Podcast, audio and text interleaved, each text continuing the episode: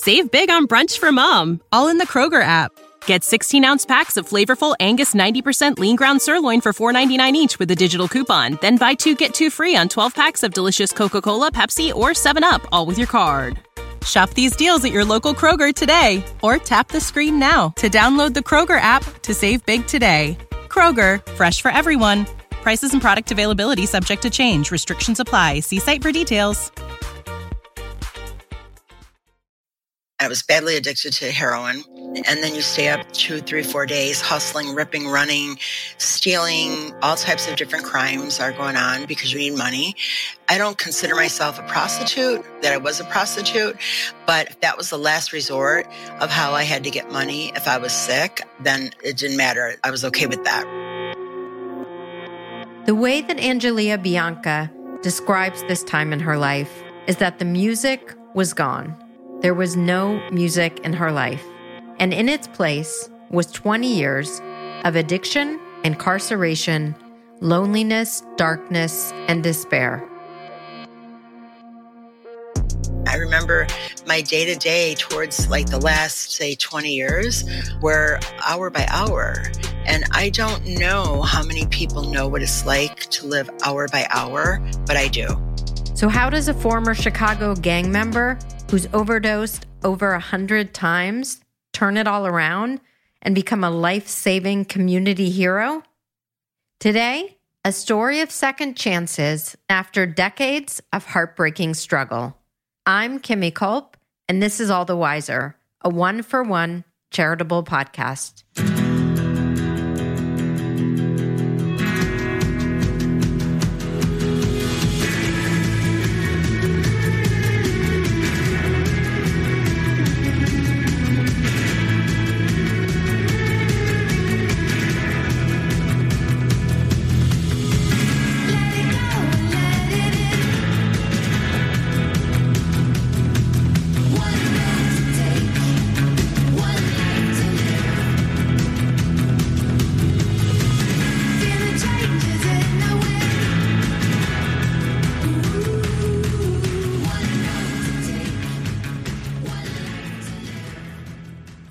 Angelia Bianca, or Bianca as everyone calls her, grew up in the suburbs of Chicago. She started popping morphine pills at the age of nine as she was living a dual life, excelling as a student athlete while continuing to get high. By the time she was 17, she was a full blown heroin addict. Bianca joined a gang called the Latin Kings to try and fill the void and find community. She became a mom to five kids who were each taken away during the 12 years she was in and out of prison. Bianca spent 20 years in traumatized survival mode. She slept in cockroach infested abandoned buildings. She felt there was more to life, but didn't know how to get there. In a remarkable turn of events, Bianca received her college degree and is now a speaker, author, activist, and violence interrupter. She has dedicated her second chance in life to helping at risk youth make better choices. And it all happened as a result of a question she asked herself in prison Who will be there next to me when I die? Here's my interview with Bianca.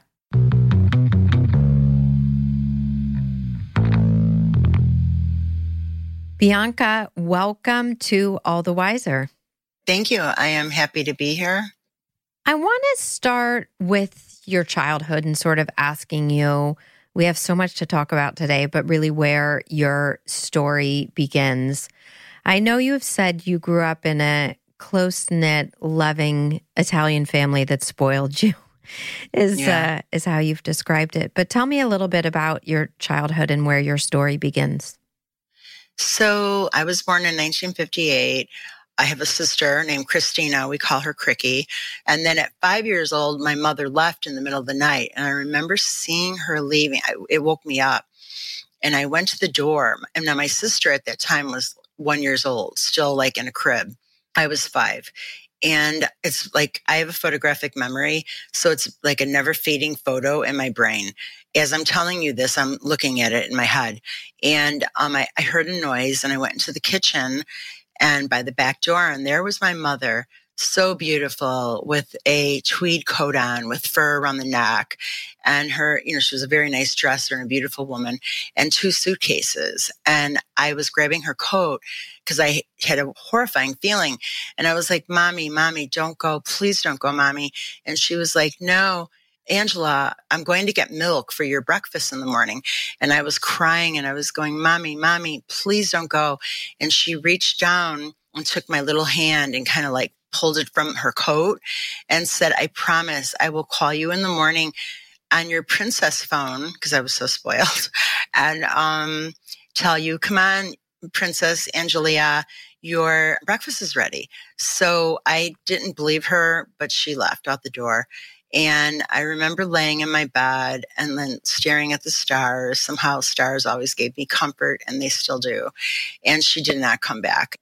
And I know, in addition to your mother leaving and never coming back, you would be essentially raised by your grandmother, you know, that you were sexually abused at a young age. And, and that certainly wasn't treated or addressed and had it had an impact on your mental health. So all of these things are sort of accruing. But I know at the same time, and we can talk about this, that you were an athlete, a really smart girl. Right. And you didn't grow up around drugs, which you shared with me. But at nine was the first time that you used drugs. Can you explain Correct. to me what and why, what happened, and, and why, looking back, do you think it happened? I was like really competitive. I was in sports. I was swim champion. I competed in skating, volleyball. By fourth grade, I was awarded two years in a row the Presidential Physical Fitness Award for youth and really smart in my classes and these really cool group of friends that were probably like juvenile delinquents that I can look at now. But um so they were cool to me and I and I wanted to hang with them. Well, I started hanging with this group of friends and it was fun and you know, we I mean, I don't know, we were like you know, just it was like fun to me, right? So at the age of nine, my friend Keith whose father was dying of cancer, he had all this medication. He was like bedridden. And, and obviously, we didn't know what the medication was, but we were like, hey, let's try taking some of your dad's medicine. And now I know it was morphine. So we were constantly stealing the father's sleeping pills, which later I found out were like Seconal and Tuinal, barbiturates, and morphine and Dilaudid. And we were constantly popping them and getting high. And I know when we talked earlier, you said it was this, I think you described it as, which I think most people can relate to, sort of filling a hole or a void, right? Something was missing and you're just seeking. Right, right. Which is crazy now, you know, just to think nine and and how young that is. I'm sure you now, when you see a nine year old, yeah, I see my grandchildren. Are you kidding? I'm like, oh my god. Yeah, it sounds like you have these dual lives a little bit, right? The the very early drug use, but then some sense of real normalcy with athleticism and all these things. But the drug use really escalates. And you drop out of school your sophomore year and eventually by the time you're 17 you're you're a heroin addict or addicted to heroin, I should say. Yes. When was the first time you used heroin and what do you remember about that experience? Well, I remember, well, like you said, I always felt like I had to fill a void, and I really wasn't sure what that void was, but I was willing to try anything or do anything. And I happened to visit my best friend, Joanne. We went to visit her sister, MJ, who I talk about in my book, in Arizona in Tucson. And unbeknownst to me, uh, she was a heroin addict. And she was like, we were like 17 and she was 25. I used to see like red flags of her going down the street and coming back and being locked in the bathroom. And I kind of wanted to know what was going on there. And anyway, not to dwell too much on it, I eventually found out it was heroin and I begged her to let me try it. And she told me, no, I don't want you to try it because you like barbiturates and downers too much. You will become a heroin addict and end up a hooker on Cicero Avenue. And how profound that that was that she predicted that. So I, she wouldn't let me try it. She did everything in her power to keep me from it, but she let me try some. She shot me up. I did not know that you could snort it. I hate needles, but I did it and um, it kind of made me feel sick but then it gave me a feeling I like I felt sick initially and threw up but then it gave me like a feeling of euphoria like really a, almost like a dream state but you're awake. And I instantly loved it and I then struggled with it for 36 years. Wow. And eventually you joined a gang how did that happen? I mean, how does. Yeah. I think I'm fascinated about how that happens, how you build the relationships with the gang members, how you decide to be a part of it. So, if you can, tell me about that time in your life.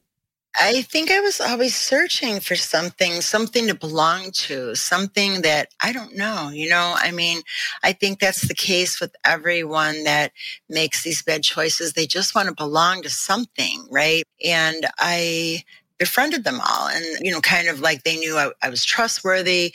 I was buying weight from them meaning you know big quantities because i was taking them back and selling and and also doing. And i just started hanging there all the time and and they accepted me like for who i was. Nobody judged me. And I wanted to be them, right? So I wanted to join. And so I joined the Latin Kings. I was a Latin queen. So there's there's two ways to get to get initiated into the Latin Kings.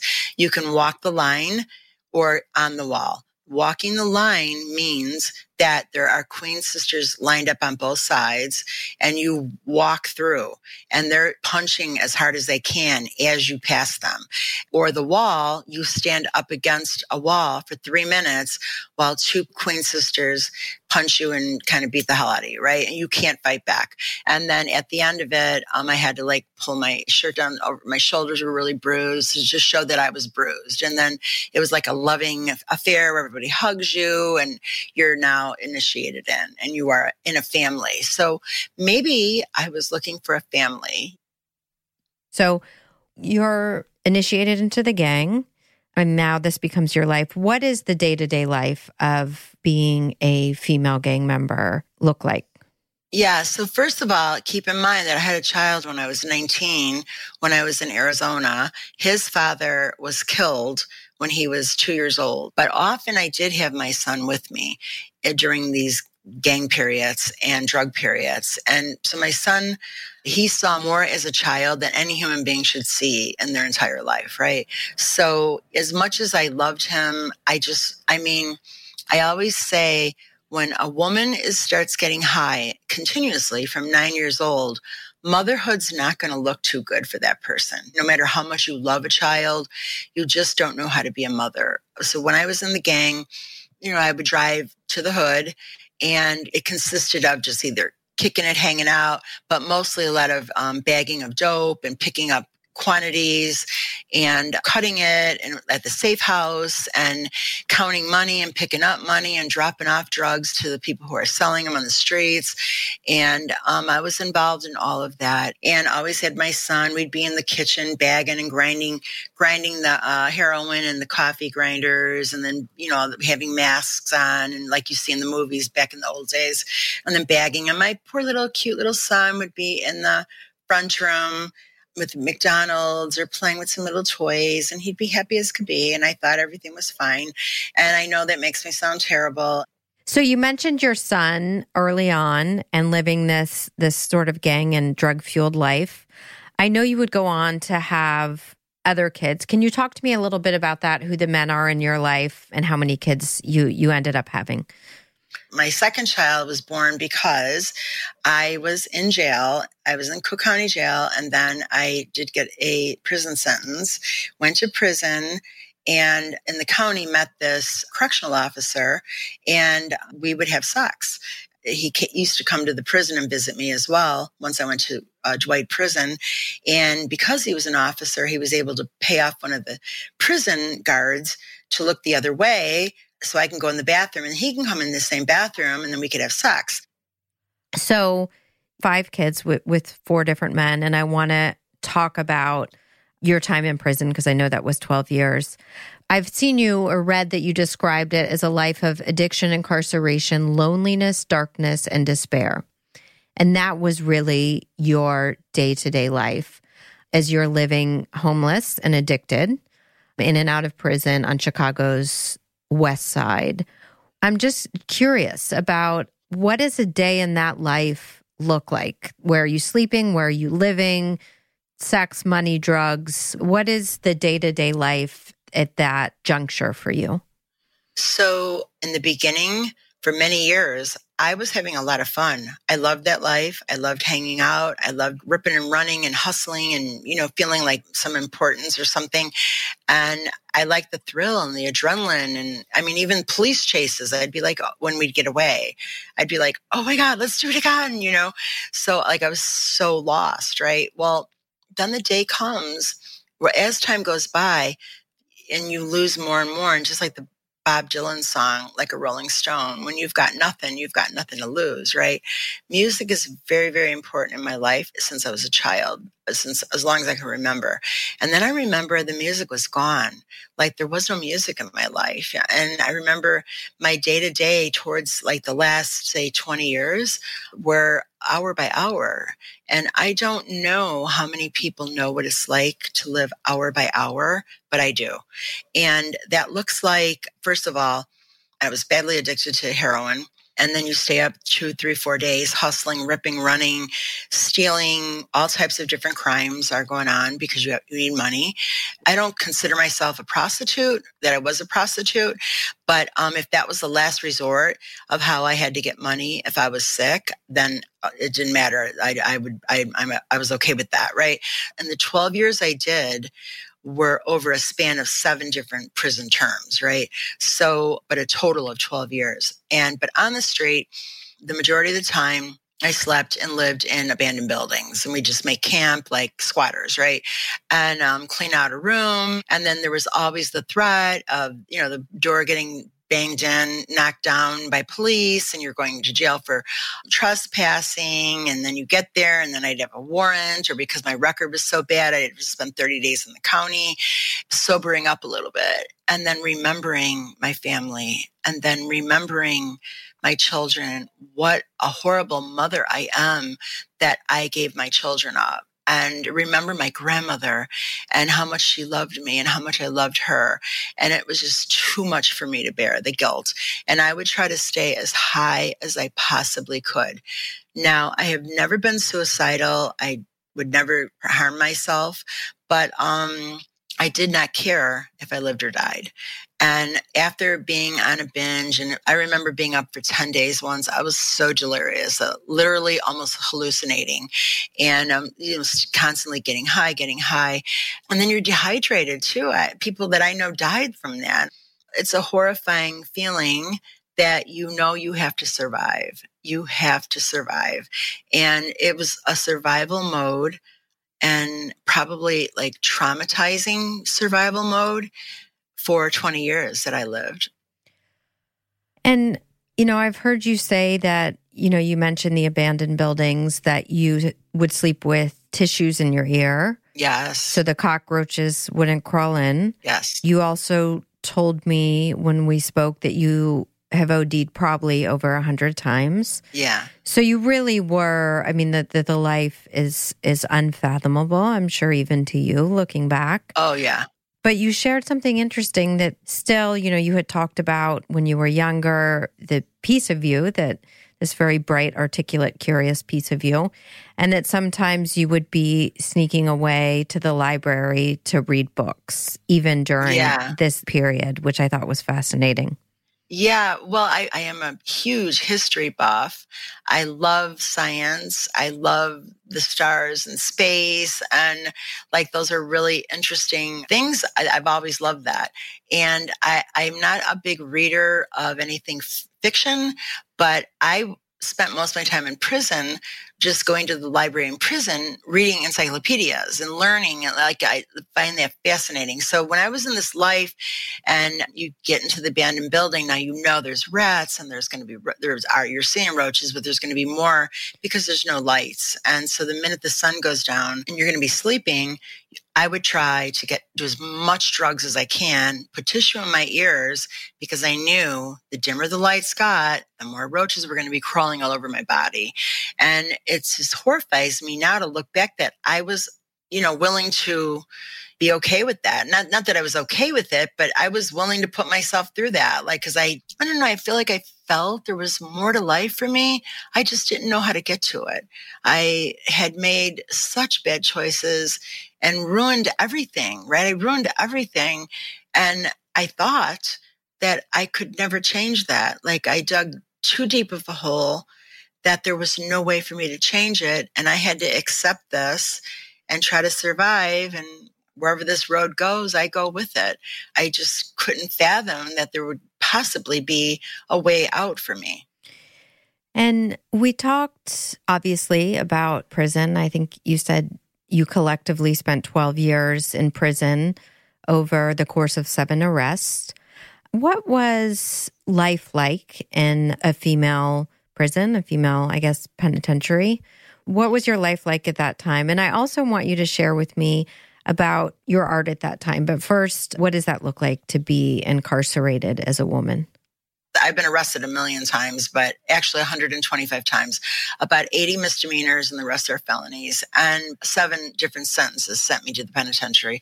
But I was gang affiliated. So that gave me an edge of a little additional respect. And I knew how to get what I needed. So you have to have a, an assignment in prison. And it's either you go to school or you work in the kitchen or you scrub toilets. And me not being a domestic type person because my grandmother waited on me hand and foot, I knew nothing of this thing called, you know, domestic, clean the kitchen or bathroom. So um, I was like horrified when they gave me the assignment of cleaning the toilets and it's like this row of like 20 toilets and i was just like oh my, there was like funny traumatizing to me. So, um, someone told me, Hey, if you want to get out of having this for your assignment, just go to back to school. And I was like, and then that's all I have to do is go to school. And they're like, yeah. So I hurried up and signed up for school. I got my GED. Then I went to college while I was in prison. And so they kept me from cleaning toilets, thankfully. So as though it was not the most honorable way to want to get an education, at least I did. And that helped me in my new life where I just graduated from Northeastern Illinois University with a bachelor degree in urban studies. So when I'd get out of school in the daytime, in the penitentiary and go back to my cell, I would paint. And I had other ways. I had like guys on the street that I knew that I could like call or write and say, Hey, please, I need money. So people were sending me money even early on. So I would buy paints acrylic paints. You were on, only able to buy two brushes and they're really, really bad brushes, like not for creative. I mean, horrible, right? So um, I couldn't be artistic with these two really rigid, stiff, short, or too long, two of the same brushes. So I had to be creative. And I started thinking, I know, I'll make my own. So I would take pencils because I was in school, I could get pencils, which is contraband if you're not in school. And then I thought, I'll just use human hair. You are allowed to have a nail clipper. And so I would cut little end of my hair. Now I have to get tape. That's contraband. So that's like a whole process of talking to this one to this one and making a trade. And this is like a big process to get tape. So then I'd cut like my own hair and then I it would take hours for me with the with the nail clipper to like trim it, just sew and tape it around a pencil. And then I thought, and my hair is kind of like wavy and a little bit curly, so it wasn't always good for like fine lines or different things like clouds. So I started looking at other um, the other girls, right? And I'd be like, oh my god, I love her hair, and it kind of became on the grounds of prison where like if I came to if I would walk up to somebody and go like, oh my god, I love your hair, like most people would go, Bianca, don't even ask. You're not getting any of my hair. We already know you want paintbrushes, you know? And so, but many of the girls would say, I'd be like, I promise I'm cutting like a, a quarter of an inch off the back of your hair. Please, please. I need, I need, I need a straight line or I need, I need like more, you know, curly hair for clouds or, you know, so all my, um, I, and I still have them to this day because when I got out the last time, I changed my life. So I, I literally still have all the the handmade paintbrushes and my paintings, I remember the feeling of, I kind of felt like I made a life there in prison. I'm going to school. I'm getting educated. I've got my paints. You know, I have friends. I, I, you know, that was kind of like you have to make your life because if you're in prison and all you think about are the streets, your time will go by like a day will feel like a week, right? So I made that my family. And then right before like knowing, okay, today's Friday, you're leaving tomorrow. All right. And then me getting a sick feeling, knowing what I'm going to return to. And I'm not going to have a bed to sleep in. And I'm not going to have food. And I won't have my paints because I'm going to probably lose anything I leave this prison with. And I, I would always go right back to the only thing I ever knew. And that was the projects on the streets. And I knew that like I, I think um, you have to laugh to stop from crying, right? There would be a time where you left prison and walked out of prison and didn't return to that life. So I want to jump to that time in your life. And I know it involves a story about your father, which I want you to share. Mm-hmm. But you mentioned to me when we spoke on the phone that there was one person who really never gave up on you and, and how pivotal she was and where you are today. And you mentioned a counselor as well. So, can you tell me about those two people? So, my father's sister, my Aunt Louise, and who, by the way, my middle name is Louise. I'm named after her, and she's my godmother. So, she wouldn't know where I was for like, you know, maybe a year or two years. And she would always be relentlessly calling all these jails pre computer and um, calling, you know, like trying to find out where I was. She kind of always seemed to know my aliases because we talked now and then, although I never saw her. But if I was on the street, I'd call her once in a while.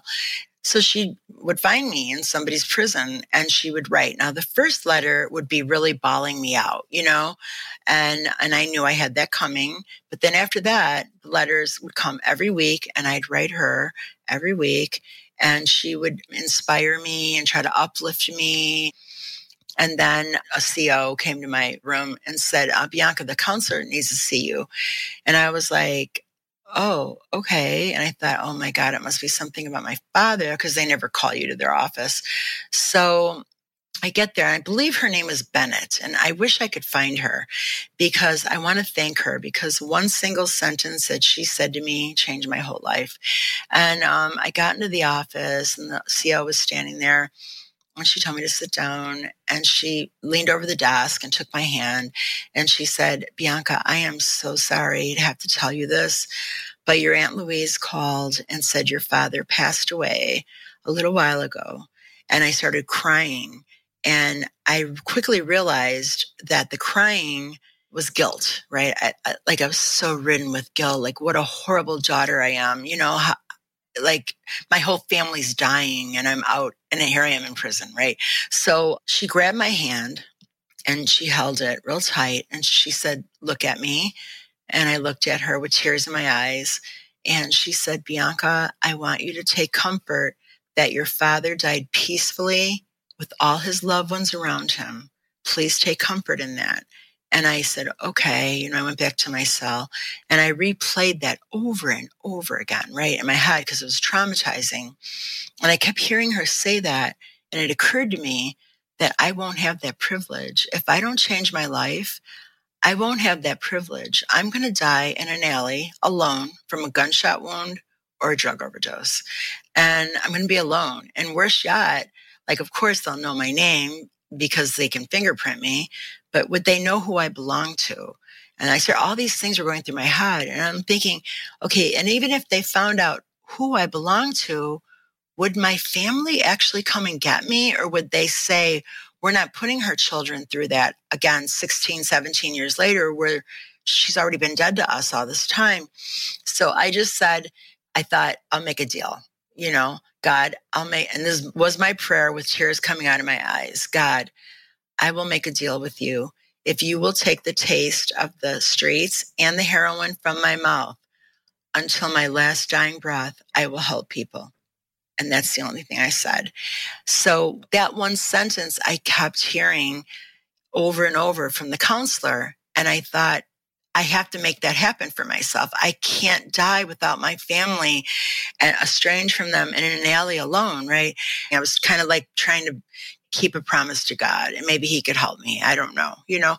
So I often say after I did change my life in my father's death, he gave me life. And also now that I've been sober and clean on May 8th will be 11 years. I am a community leader, anti-violence activist, know, productive law-abiding citizen. I laugh at myself because I won't even park three inches over a yellow line when I'm parking. If it's, you know, I'm like, oh God, I'm breaking the law. And I, I have to laugh at myself, like the, the, major criminal I used to be, right?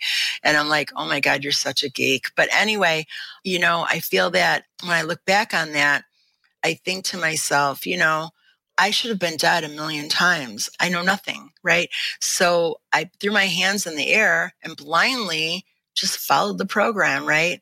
And door after door started opening. So you keep that promise to God and yourself. And when you're released, you go to Safe Haven. You're 50 years old, literally starting from nothing, right? 36 years of addiction you're coming off of. Correct. What happens at Safe Haven when you get there and what is how does the chapter unfold from there? So A Safe Haven is a program with wraparound services. So they don't only like they take people on parole, but they also take like, you know, homeless people or like a whole array. It's a wonderful, wonderful program. And I always say I credit them for saving my life. And I, I know I did the work, but they put me on the right track. Right. And so when I was there, you know, in the beginning, I was a little reluctant, you know, because I wasn't used to rules or, you know, but hey, I had the same bed and, you know, I mean, I had two roommates and, you know, I mean, it, it was okay, but there were like little rules. And I was like, wait, what are you saying? You're, t- you're speaking Greek. But a month went by and I'm like, oh, I'm free and I'm not high. Okay, cool. Right. And then a little more time goes by and I started noticing people looking at me with respect. And I had not had that in my life, right? I ended up staying there eight months and they never asked for a dime in an effort to keep my promise to God. If Safe Haven would send me on the bus to go wherever they were sending me to go, you know, a community center or, or, you know, an AA meeting or something. And if I would see a crowd of young people on the corner, I would purposely get off the bus and go talk to them. And I read that, and you're about to talk about your work there, but the manager who eventually hired you, J.W. Hughes. J.W. Yeah. Hughes said you were the biggest risk, one of the biggest risks he ever took in taking a chance on you, and that it was the best hiring decision of his career. Yeah.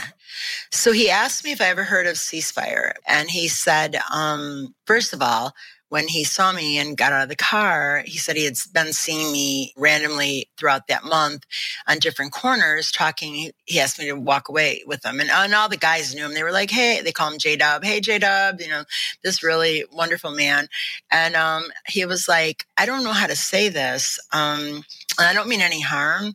So I'm just going to say it right out. Do you know those kids? And I'd say, well, I do now. I didn't an hour ago. And like, what are you saying to them? I'm like, I, I don't know, I'm like in a joking, light way. I'm letting them know the ugly side up. I'm letting them know I used to be you. And he's like, well, do, do you know they're in gangs? I'm like, yeah. Do you know that they probably have a gun? Yeah, I, I know that.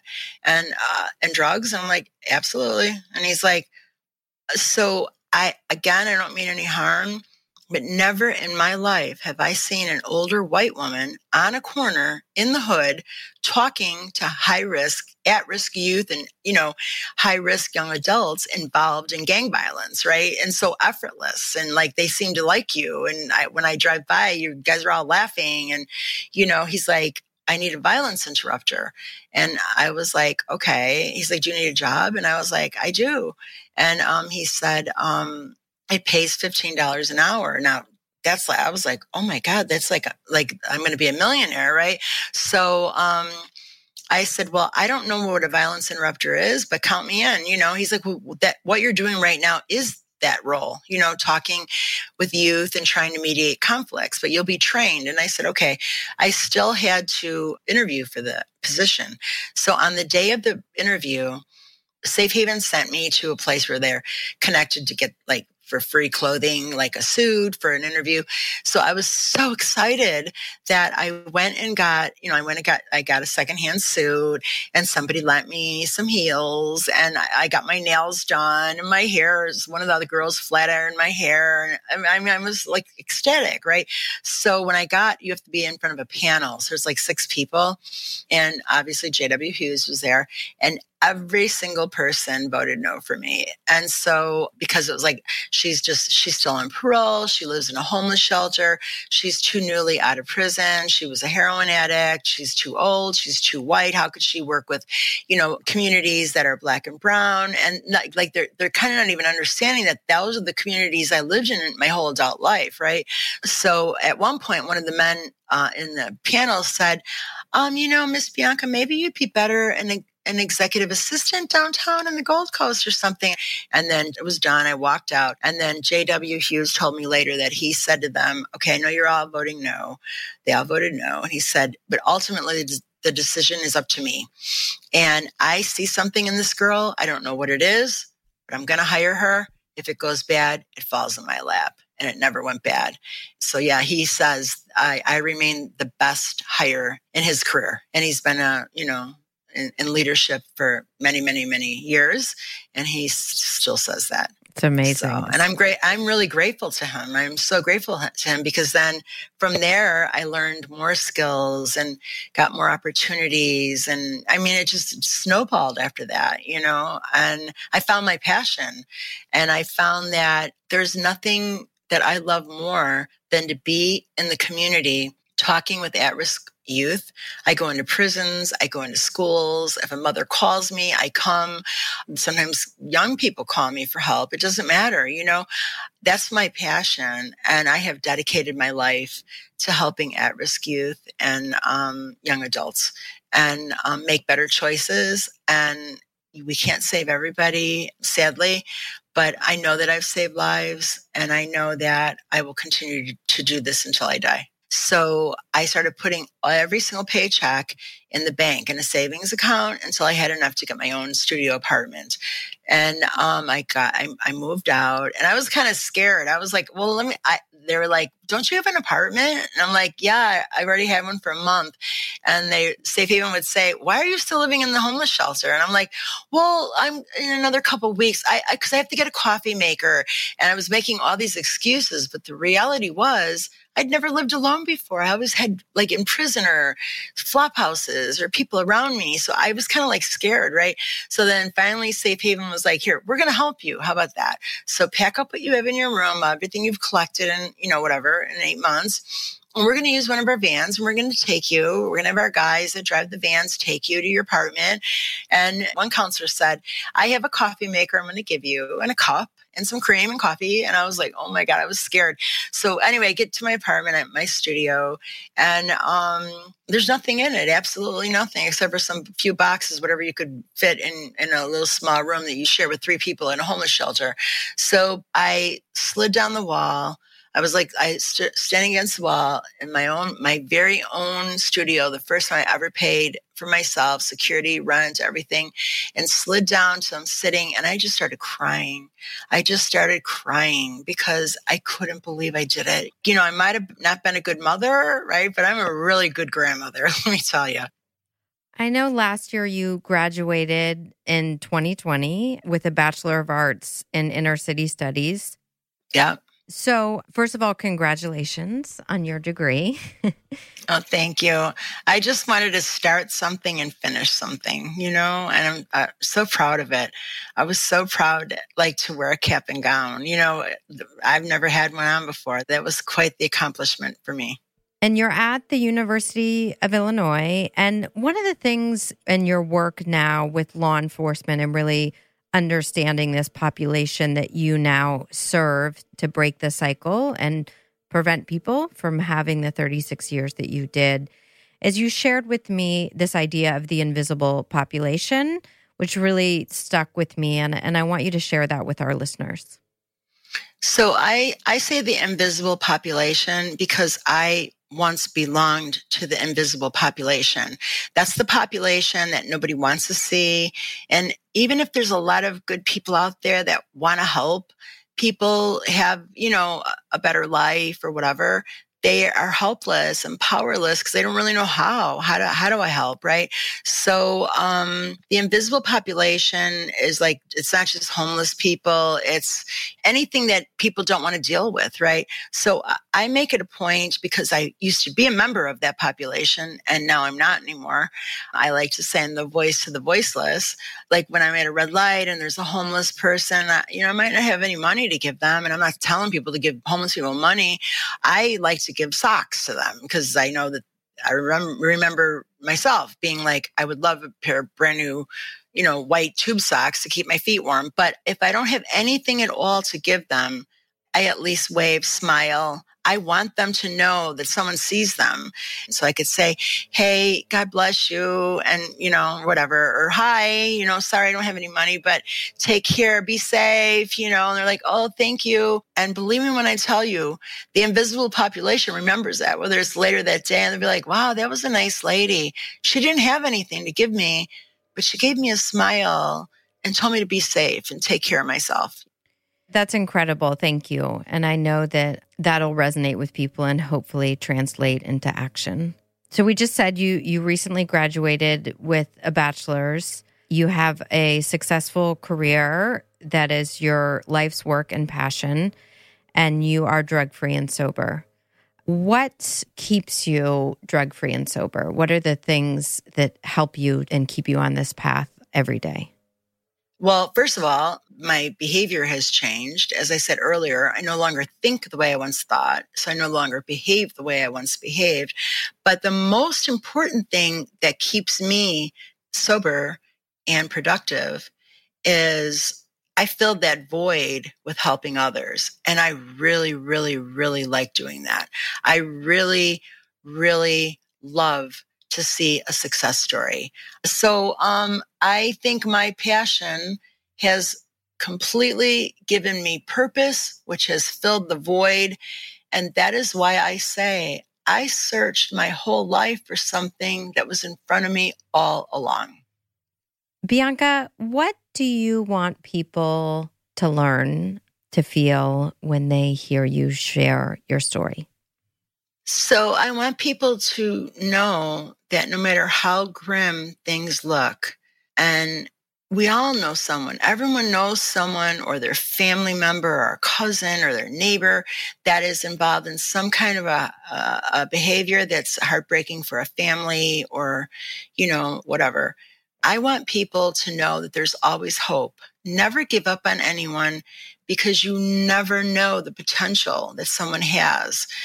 And I feel that my story, the main reason for me sharing, and it's so brutally honest that especially women have come, come up to me that I don't know and said, Oh my God, you know, I got to take my hat off to you for being brutally honest. I could have never admitted the things that you admitted in your book.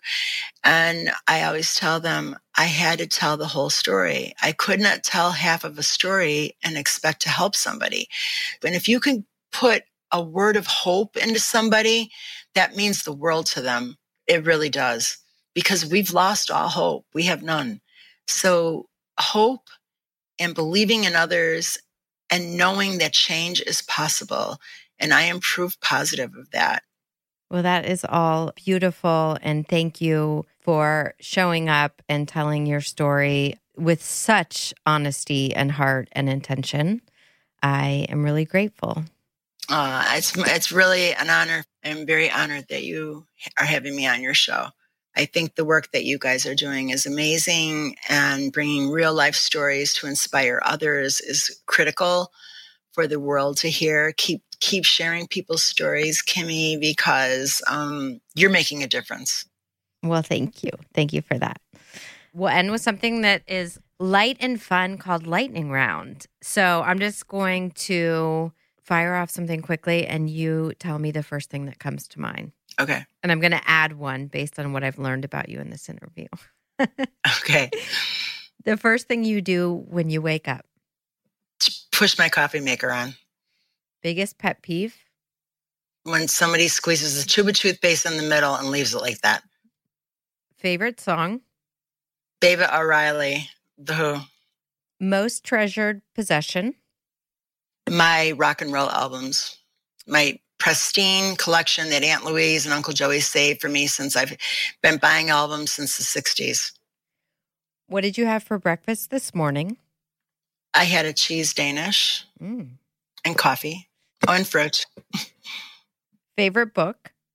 I think my favorite book is by Vera Ramon King. It's called Poison Heart. I believe that's one of my favorites. A memoir.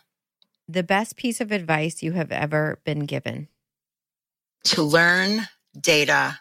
I was working, you know, at the University of Illinois, and um, I was okay with the computer, but I had to learn. So uh, uh, one of the directors said to me, Bianca, learn data like in other words like you know because now i'm a da- i collect data. So like learn data databases database sets learn it like the back of your hand.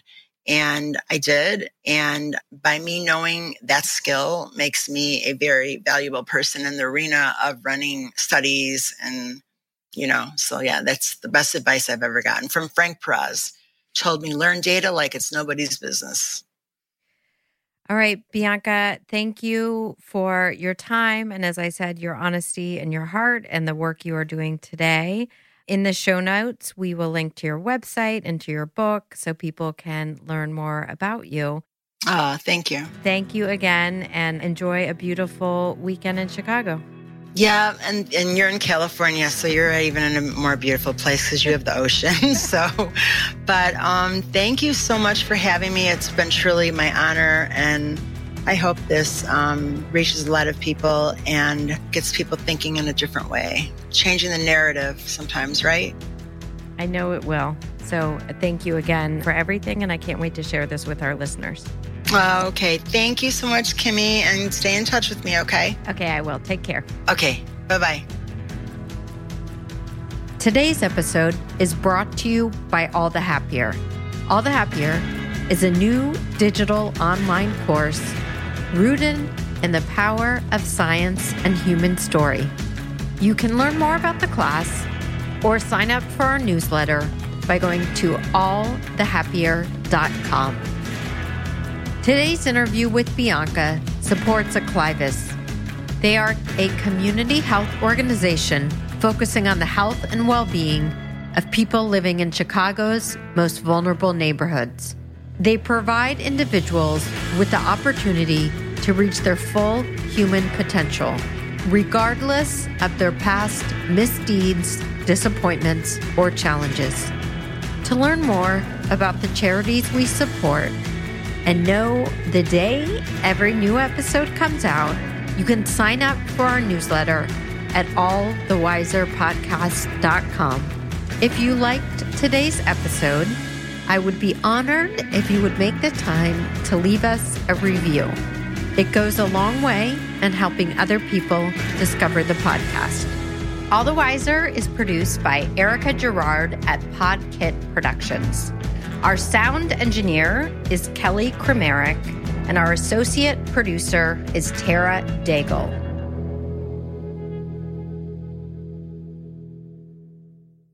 Did you know a 2018 study showed half of prenatal vitamins tested had unacceptable levels of heavy metals? I'm Kat, mother of three and founder of Ritual. When I was four months pregnant, I couldn't find a prenatal I could trust, so I created my own. Ours is made traceable, third party tested for heavy metals, and recently earned the Purity Award from the Clean Label Project. But don't just take my word for it. Get 25% off at ritual.com slash podcast. Save big on brunch for mom, all in the Kroger app. Get 16 ounce packs of flavorful Angus 90% lean ground sirloin for $4.99 each with a digital coupon. Then buy two get two free on 12 packs of delicious Coca Cola, Pepsi, or 7UP, all with your card. Shop these deals at your local Kroger today or tap the screen now to download the Kroger app to save big today.